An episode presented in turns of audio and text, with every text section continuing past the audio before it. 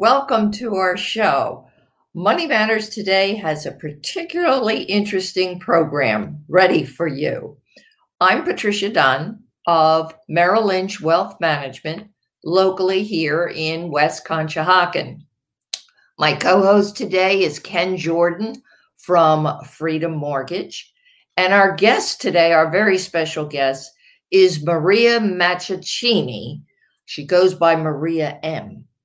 Uh, and she has some very interesting things to share with us regarding some potential breakthroughs for Alzheimer's and Parkinson's disease. But as in the past, I'm going to start today with a little bit of a story, uh, a tip, if you will. Recently, I was approached in the grocery store by an acquaintance who said to me, Pat, I know you're an expert in financial matters. Can I run something by you? And I said, Sure. She said, My 36 year old son has been laid off from work and he has a $3,600 401k. And I've told him he should put that right into a Roth account. And I just wanted to run it by you to make sure I was giving him good advice. So I said, Well, tell me a little bit about your son. Does he live at home? Is he married? You know, what's the situation? He says, Oh, he has a fiance, he has a home, and he has a child. I said, okay, $3,600 is not a lot of money. How is he fit for emergency money? Does he need it to pay the mortgage? Oh, no, she said. They have very good savings. The fiance is gainfully employed. There's no concerns about emergency money. So I said, fine. With that aside, your advice is good, but it's not go right from the 401k to the Roth. There are steps involved. Let me ask you this Where do you want this Roth account to be held? She said, Our local bank, People's Bank. I said, okay, I'm not real familiar with People's Bank, but do they offer Roth and IRA accounts? Yes, she said they did. I said, do they do more than offer certificates of deposit? Do they actually offer investment choices? Yes, they do. Okay. First thing your son needs to do is go right into People's Bank and sit down with the customer service rep and tell him he's been laid off and he wants to do an IRA rollover. Terminology here is important. He will do a rollover and then he will do a conversion to a Roth. But let's take this one step at a time. The customer service rep should be a licensed individual and will clearly understand that he needs to get an account number. He needs to open up an IRA account and get that account number. With that number, he goes back to his employer and says, How do I get in touch with the custodian for the company's 401k? He'll probably give him a phone number. He'll call the custodian, and the custodian will probably walk them through their website and help them do the rollover. He has to tell him the money's going to People's Bank and that he has the account number. Now, the custodian, in all likelihood, will refuse, and that's not unusual, to send the check directly to People's Bank. They will insist on sending it to your son, and that's fine. But be careful. Make sure that the check, when it arrives, is made payable to People's Bank for the benefit of your son IRA. If he gets the check and his name only is on it, he is not to cash it, he is not to endorse it. He is to call the custodian right back and say, I'm refusing this check, I'm sending it back to you. Please reissue it properly. The, the check is to be made payable, payable to People's Bank for the benefit of his name, IRA. I say that because that happens, unfortunately, too often. Once he gets the check properly written out, he takes it right down to People's Bank, deposits it in his IRA rollover account. It is not an IRA transfer. Terminology here is very important. And then he talks to the customer service rep and says, okay, now I have an IRA rollover account and I want to convert it to a Roth. and they'll open up a Roth account and move the money from the IRA to the Roth. Once it's in the Roth, then he will discuss investment choices with the customer service rep. Now, given that he is 36 years old, eh, eh, he will pay ordinary income on this conversion, but not till next tax season, which shouldn't upset his tax bracket. But if he's diligent and makes contributions to this Roth account, think what this account could be worth in 30 years when he's 66.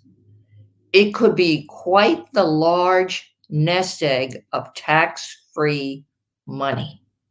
We all want tax free money. So, mom, you gave excellent advice.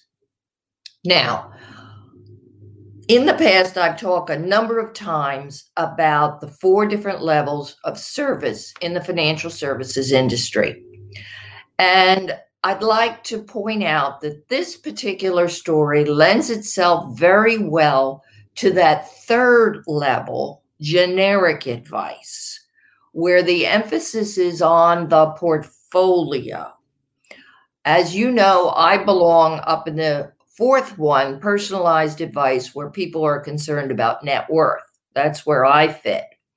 So it people are surprised when I'll answer a question that has nothing to do with my level of business. After 45 years, I can point people in the right direction, and I'm happy to answer any question. But the generic advice, as I've shared with you, is the financial services industry's answer or equivalent, if you will, to like the CVS Minute Clinic.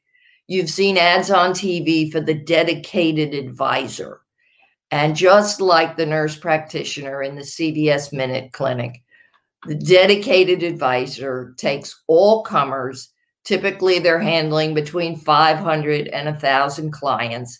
They can open the account for you right there and answer all of your generic questions. So this type of story belongs at that level. Now, I'd like to turn this over to my co host, Ken Jordan, who I'm sure has some interesting tips as well in the current environment that we're in, where, as we were discussing, real estate's a hot commodity right now. So, Ken, would you share with us some thoughts? Sure, sure. It's good to see you, Pat. Thank you very much. Uh, it was a great story, and uh, I really felt like that was uh, that's good advice. I find myself in that place oftentimes as well. You know, it's it's okay to to be able to uh, to offer the generic advice. You know, because people are going to consider you an expert in in in your field, and it's not always about uh, you know um, you know closing a transaction. It's about being available as a resource. So I thought that was a really cool story.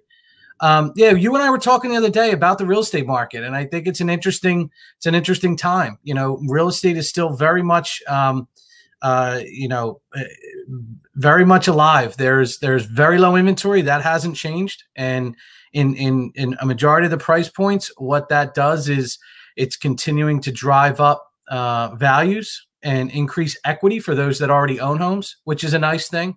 Um, so, you know, the increased equity, the low interest rates, the high demand for properties, and the low inventory really is uh, it's it's it's a fine mix for for for a uh, for for a booming market. All right. Well, have you got a minute for the viewer question? I sure do. All right. Well, we have um, Roger from Roger Lang from Westchester who wants to know has anything changed for the self employed borrower during the pandemic? Good question. That's a great question, Roger. And and yes, a lot has changed for self-employed borrowers in in the pandemic. You know, we look at three areas of risk, primary areas of risk when we underwrite a file.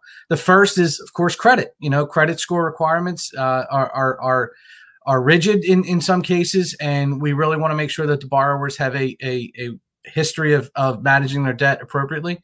The second thing we look at is income, and this is uh, this is an area where self-employed borrowers are going to be asked to do a little more work. Uh, in the past, we would average out tax returns uh, typically to determine a borrower's income, but now uh, underwriters are looking for uh, more substantial uh, documentation with regard to how well the borrower, self-employed borrower, is making out through the pandemic. We know that the um, the shutdowns uh, have impacted a lot of industries, uh, not the least of which the service industries and the hospitality industries. The um, so so self-employed borrowers are being asked to provide up to date, year to date profit and loss statements because the underwriters want to see that the income through 2020 is online with what it, it, it would have been in 2019 and 2018. And that's that's kind of a new uh, a new process. And typically they want the the uh, the P&L to be dated within 30 days of closing. So you might have to create a P&L at application and you may even need to generate a new one just prior to settlement um, and then also bank statements. Uh, they're going to want to see business bank statements, and they're going to want to see deposits that are in line with uh, with the P and L uh, to really support that that the if the business was impacted, that it wasn't impacted in such a way that it's going to prevent the borrower from being able to meet their obligations on the mortgage. Wow, that's a that's interesting. Mm-hmm. Changes here. Well, if our viewers would like to have your answer, your questions answered on Money Matters TV, here's where you send them. You can have your questions answered on Money Matters. Please go to our website, money-matterstv.com. On our homepage, click on the banner on the right that says Send Us Your Questions. While you're on our website, you can find information about our host and guests, as well as show notes and links about this show and past shows. Money Matters is also available as a podcast on iTunes and Stitcher, so you can listen to Money Matters while you're on the go. That website address again is money, M O N E Y, dash matters, M A T T E R S, TV.com. Okay, welcome back. Now we're turning our program over to our special guest today, Maria Maccecchini, otherwise known as Maria M. from Annovis Bio. Welcome, Maria. Thank you so much for having me, and good afternoon. Good afternoon. Well, why don't you tell our viewers a little bit about your own background and Annovis Bio's background? So I'm a scientist. I know CEOs are not supposed to be scientists. Too bad. I'm a scientist. I've worked in the brain for over 30 years. And in the last 30 years, the brain has gone from a totally black box to a grayish box. So slowly, we do understand. That also means that we can actually come up with ways to treat diseases that 10, 20 years ago were not treatable. So my background is I studied forever. I got a job in large pharma, went to small pharma, and then in 91, I started my first company. My first company was working with the brain. It was actually working on stroke. And eventually in 2001, we sold it as a genomics company because genomics was really hot. And so it sold really well. Then I became an angel investor and kept going to neuroscience meetings because I'm interested in the brain and ran into some scientists that were looking at the brain differently. So in 2009, I started Annovis Bio. We are looking at the brain differently. We are looking at neurodegeneration, and we are having a new approach to treat neurodegeneration. Maria, uh, one of the things that you had mentioned was Alzheimer's, and um, you know, we had talked about it. What what have been, um, or, or, more the point, why have there been so many failures when it comes to Alzheimer's drugs? Well, the reason is actually quite simple, but hindsight is always twenty twenty. For the last twenty years, pharma has focused on plaque. In fact, most people I ever talk to will say Alzheimer's is plaque. Well, unfortunately, it's not. Alzheimer has plaque, but it is not caused by plaque. And therefore, for the last 20 years, by focusing on plaque, all we have done is bark up the wrong tree. And unfortunately, we have actually spent $40 billion and conducted 536 failed studies, all targeting on plaque. So, what we do instead, we totally shifted the, our approach we are working with the information highway of the brain and the nerve cell. And it's kind of intuitively logical that your brain processes information.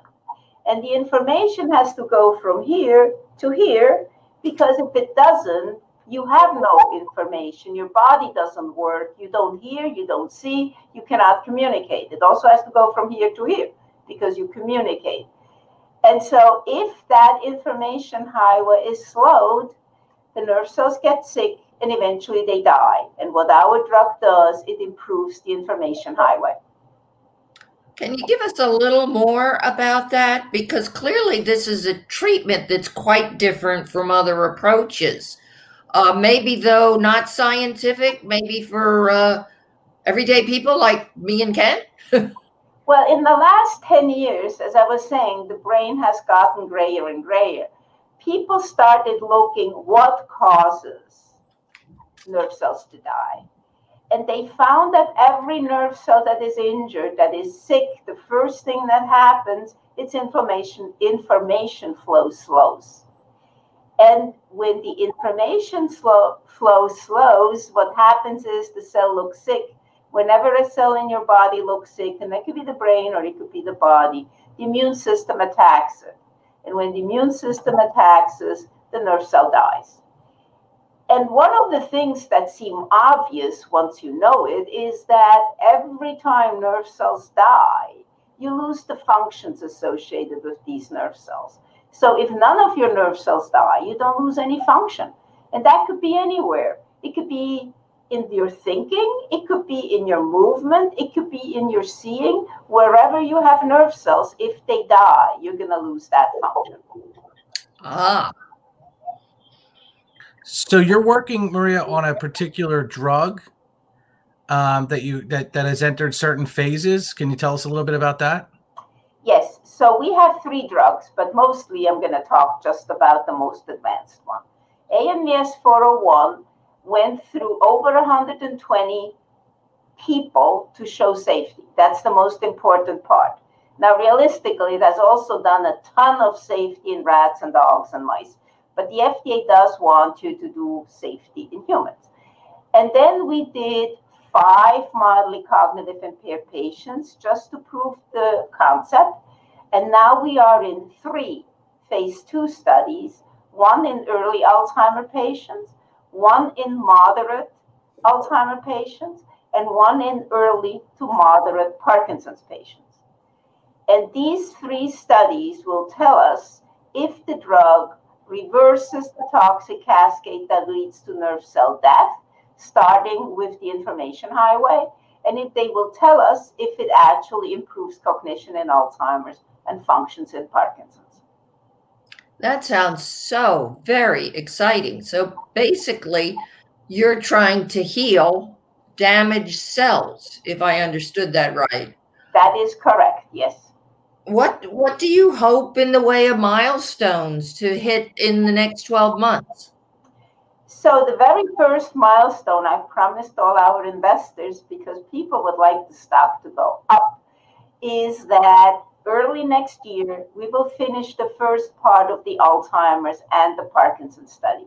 It is a 68 patient study, and the first half of the study will be done in January. We will release data in this in uh, February or March, and that really will show if the drug works. Now, tell us what year, because people could be re, uh, calling this particular show 18 months or two years from now. So, when you say January and other times, of what year? Thank you very much, Patricia, for asking. We are talking about in few in a few months in January of 2021. Wonderful. So, Maria, what what would you say is the essential? You talked about your stockholders, um, and, and what would you say is your essential value proposition for any investor who's considering, you know, investing or owning your stock? Compared to other companies in phase two, we are hugely undervalued.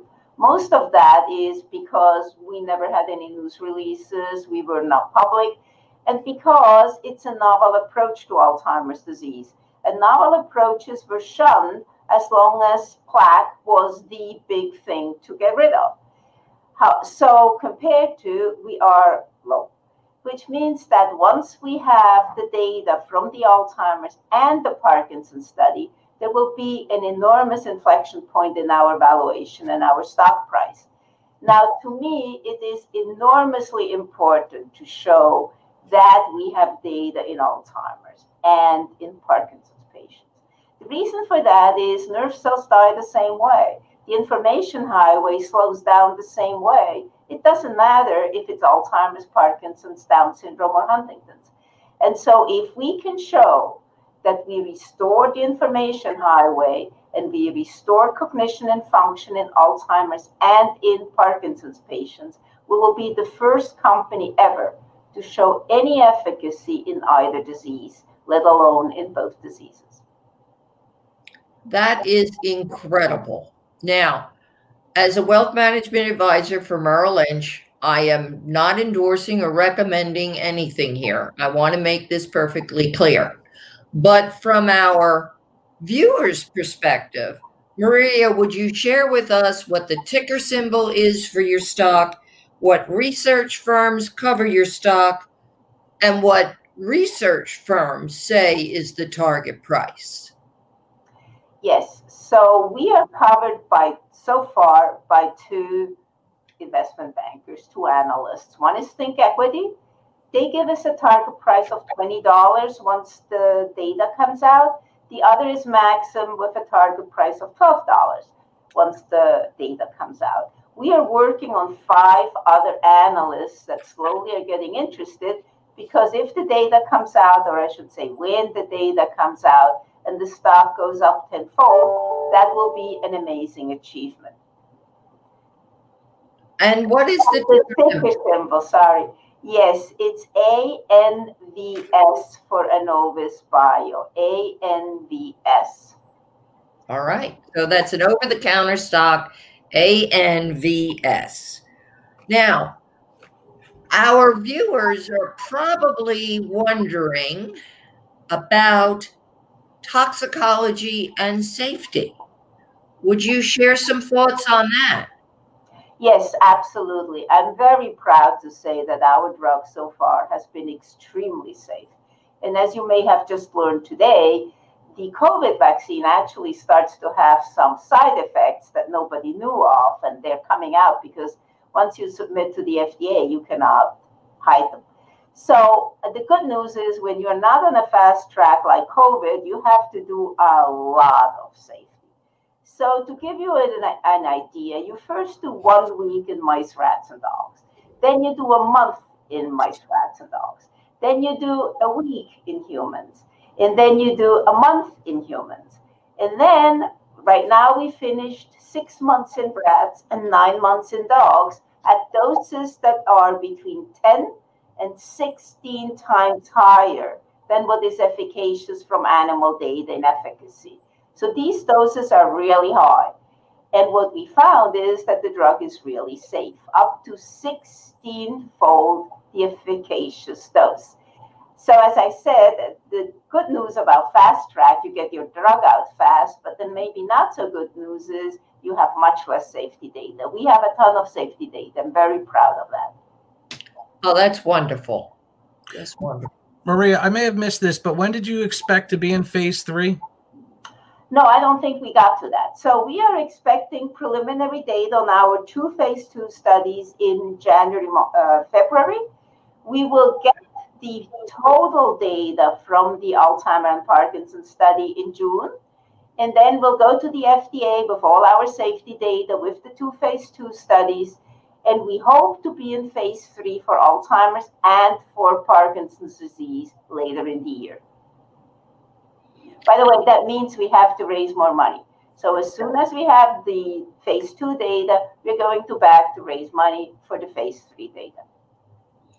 I was going to ask you that. When do you think you'll need to raise more money? Well, if we do nothing, we have money.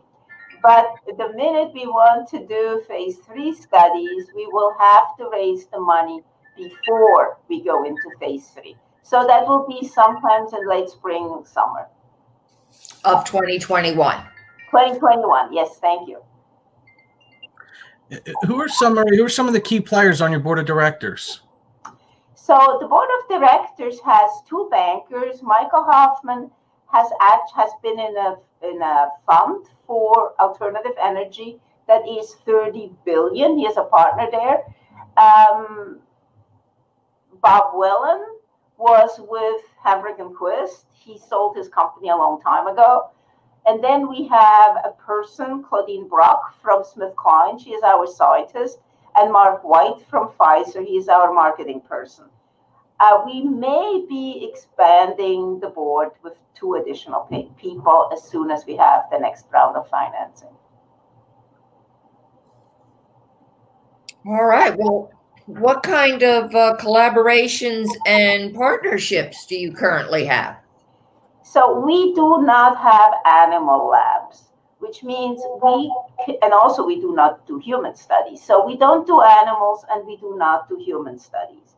In order for us to be credible and to have data that everybody believes, we collaborated on Alzheimer animals with Columbia. Alzheimer animals fully recovered their function.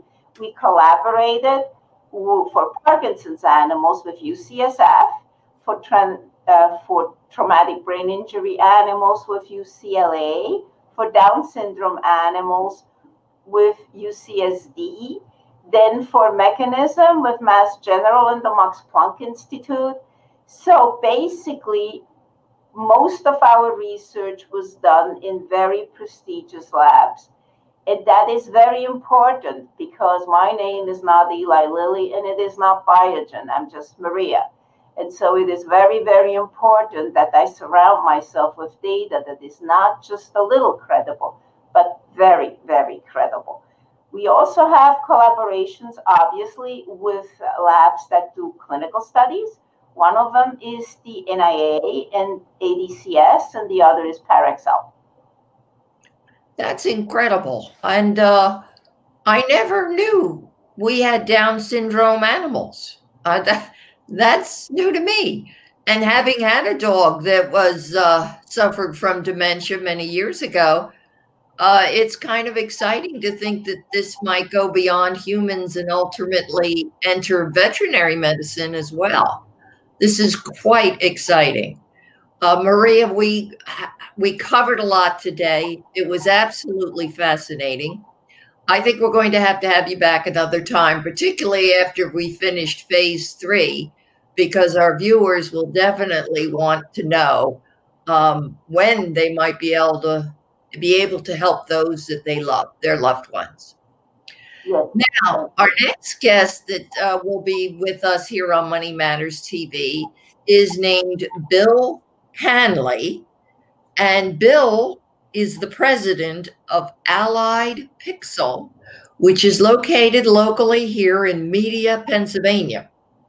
Now, Media Pixel uh, helps businesses to be able to verbalize their vision and attract customers and actually grow the business. And doing the business and growing the business and attracting the business, future customers to the business, are three very different aspects to business. And it sounds like Bill Haley has some really good words of wisdom for us. So be sure to tune in our next show with Bill Haley from Allied Pixel. And as always, uh, my co host Ken Jordan and myself, Pat Dunn from Merrill Lynch, we thank you for watching our show and know that your money matters.